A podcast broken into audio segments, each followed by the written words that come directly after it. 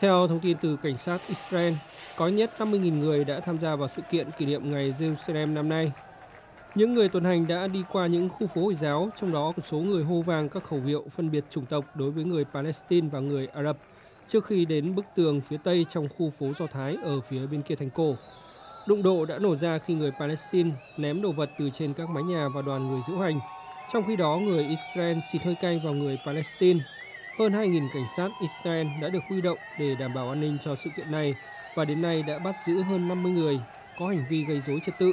Cảnh sát cũng đuổi người Palestine ra khỏi khu vực vốn thường là con đường nhộn nhịp của người Palestine. Tổ chức Trăng lưỡi liềm đỏ Palestine cho biết 62 người Palestine đã bị thương trong các cuộc đụng độ ở thành cổ Jerusalem, trong đó có 23 người phải điều trị y tế. Về phía Israel, cảnh sát cho biết 5 sĩ quan cảnh sát đã bị thương.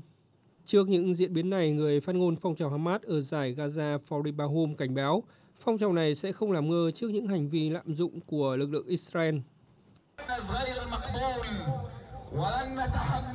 Jerusalem, đền thờ Al-Aqsa và máu của người Palestine là giới hạn đỏ. Chúng tôi sẽ tiếp tục bảo vệ Jerusalem và Al-Aqsa bằng tất cả lực lượng của mình. Ông Nabil Abu Zudaine, người phát ngôn của Tổng thống Palestine Mahmoud Abbas đã cáo buộc chính quyền Israel đang đùa với lửa. Ông khẳng định Đông Jerusalem và tất cả các thánh địa sẽ luôn là thủ đô của nhà nước Palestine theo các nghị quyết của Liên Hợp Quốc và luật pháp quốc tế. Sẽ không bao giờ đạt được sự ổn định và an ninh khi Israel vẫn tiếp tục cuộc chiến với người dân Palestine và chiếm đất đai của họ. Cách duy nhất để đạt được hòa bình và ổn định lâu dài là người dân Palestine được hưởng quyền lợi chính đáng, trong đó điều quan trọng là thành lập một nhà nước Palestine độc lập với thủ đô là Đông Jerusalem. Trong khi đó, Thủ tướng Israel Naftali Bennett cho rằng hoạt động kỷ niệm ngày Jerusalem là điều đương nhiên tại nơi mà nước này tuyên bố là thủ đô, bất chấp sự phản đối của Palestine và các nước Ả Rập.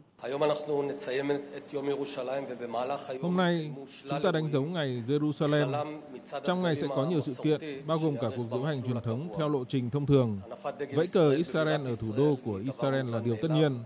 Tuy nhiên, tôi yêu cầu những người tham gia ăn mừng một cách có trách nhiệm và tôn trọng. Ông Bennett cũng kêu gọi cảnh sát thể hiện không khoan nhượng đối với các nhóm phân biệt chủng tộc, đồng thời tuyên bố sẽ truy tố những kẻ cực đoan bạo lực. Đây là một bước đi mà rất ít chính phủ Israel thực hiện trong quá khứ. Những diễn biến mới nhất trong ngày Jerusalem năm nay đã gợi nhớ hình ảnh ngày này và năm ngoái khi các cuộc đụng độ giữa hai bên đã dẫn đến cuộc chiến kéo dài 11 ngày giữa phong trào Hamas và quân đội Israel, khiến ít nhất 126 người Palestine ở giải Gaza, trong đó có 31 trẻ em thiệt mạng và gần 1.000 người khác bị thương. Trong khi đó, phía Israel cũng có 8 người chết.